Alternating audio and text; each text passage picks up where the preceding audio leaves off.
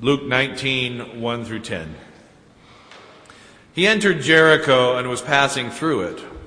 A man was there named Zacchaeus. He was a chief tax collector and was rich.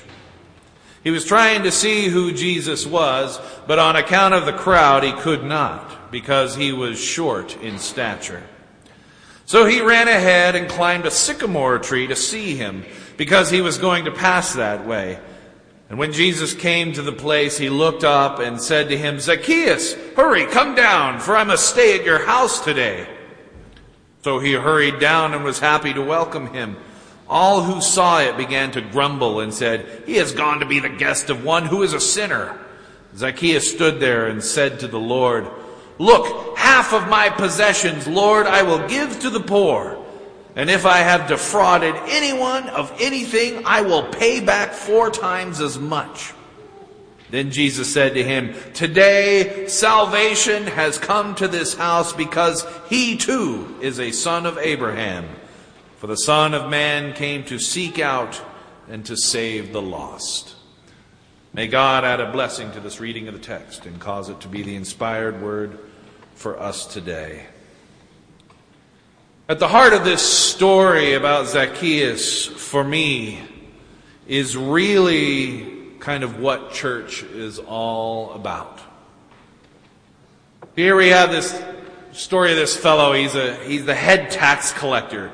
And that means, we're told he was rich.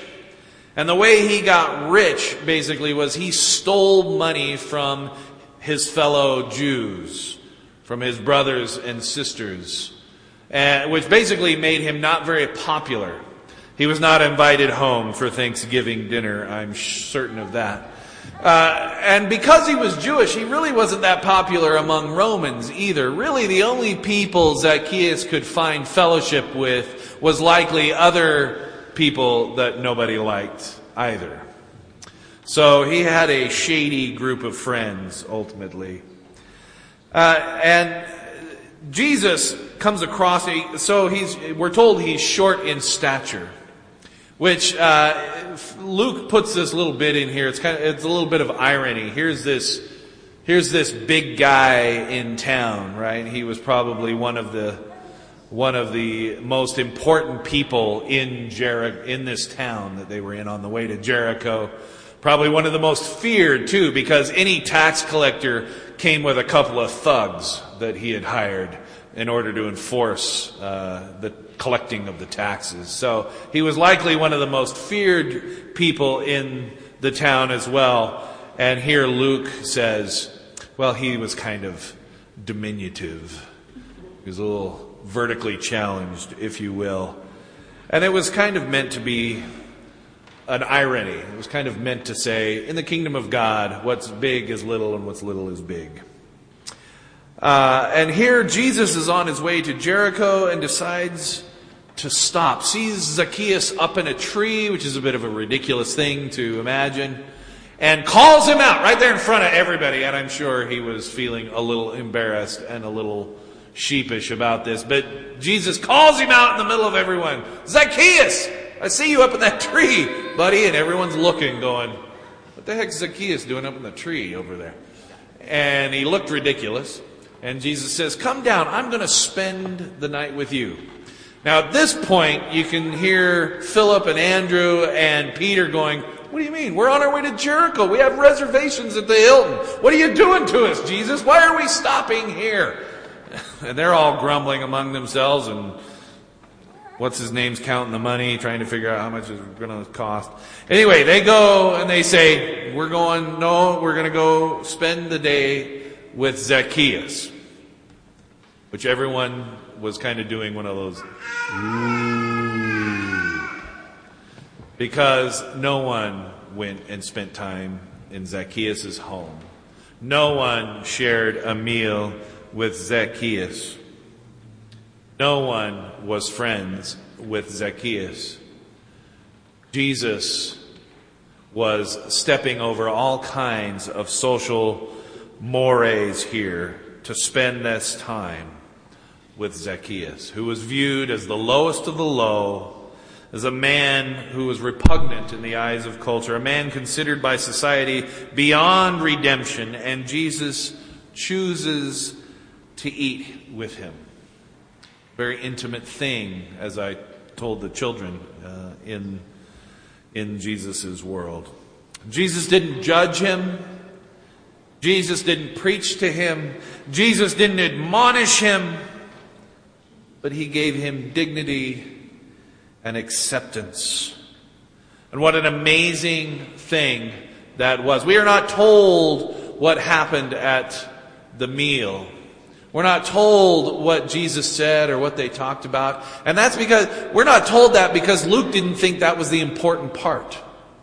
What Luke is telling us by not sharing with us what that conversation was, was that it was the act of going to, G- to Zacchaeus' home that was effective, that was redemptive, that drew Zacchaeus back home and became a, who helped him become a son of Abraham. And something happened there, something tremendous about that act of acceptance, that act of dignity, inspired Zacchaeus to give away half of what he had to the poor and to make right any wrongdoing that he had done. And it feels to me, as Jesus accepts Zacchaeus as he chooses not to, uh, not to denigrate him, but chooses to show him love and acceptance and dignity. This is what we are called to be as the church. A place where people can encounter Jesus from a place of dignity and acceptance. Amen? We've been asking people here to share their answer to the question what difference does the church make in your life?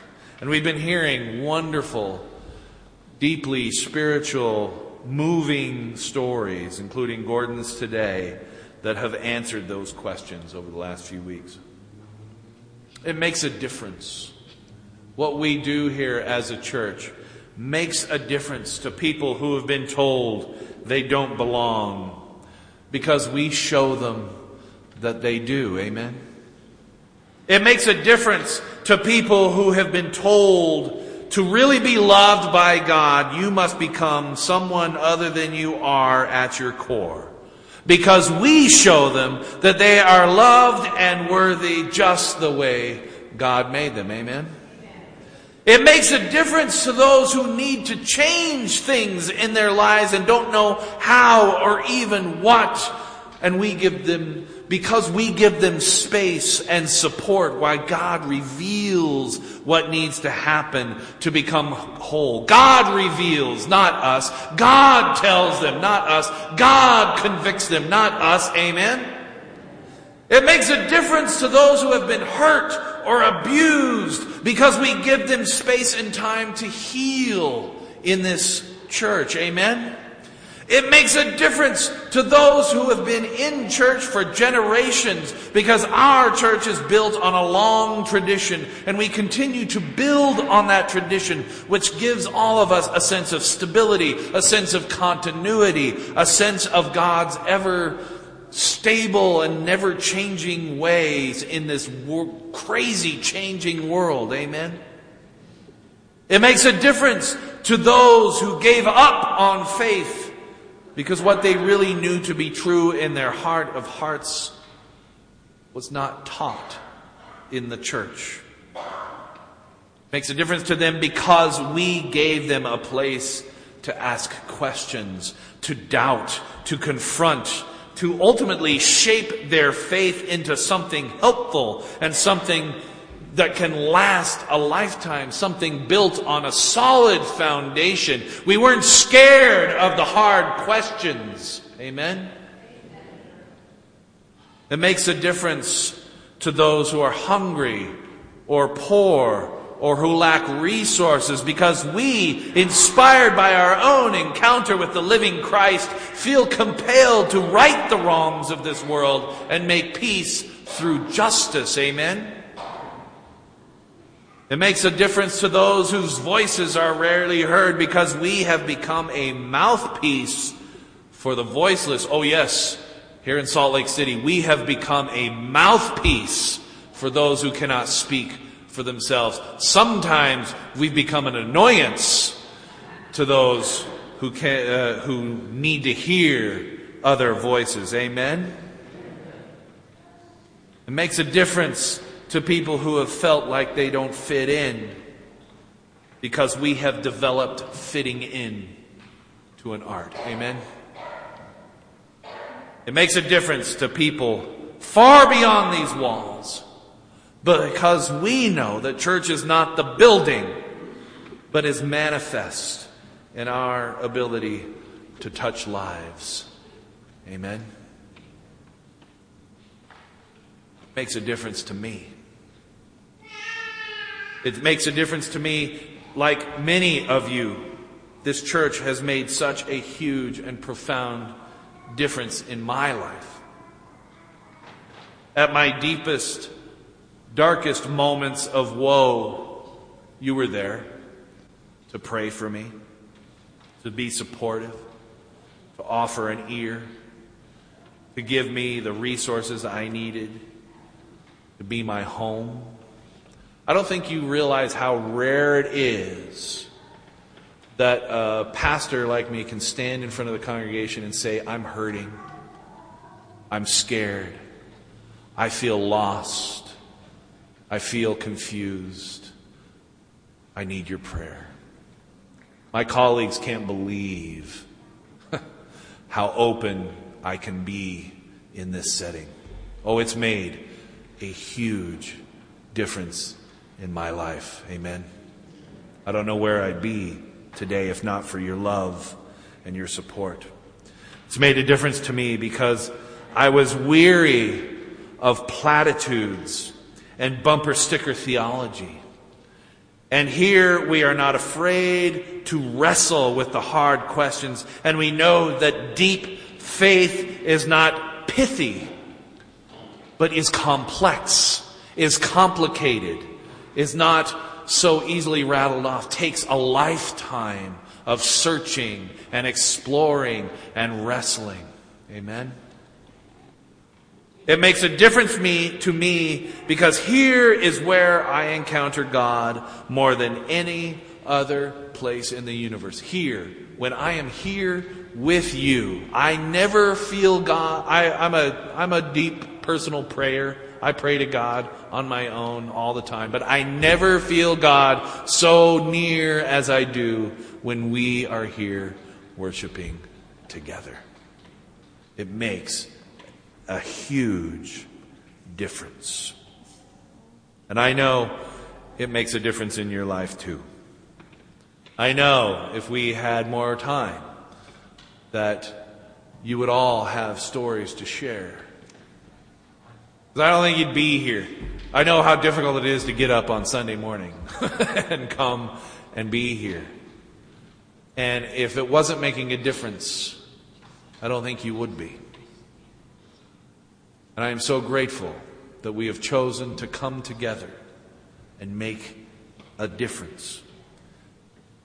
As we are faithful, as we are faithful, the church will continue to change lives. As we continue to show up, as we continue to give of our time, our talent, and our resources, as we continue to join together to try and grow in our faith together, and learn more together, and become whole together, we will make more and more of a difference out there. There are yet more Zacchaeuses out there who need to experience what we have experienced, what we have known, what we have come to know about God and love and dignity and acceptance and honor and joy and family. Amen? Amen? Amen. We make a difference. And I am so grateful. This is really this whole sermon is really just a moment for me to say, I'm so grateful for the difference we make.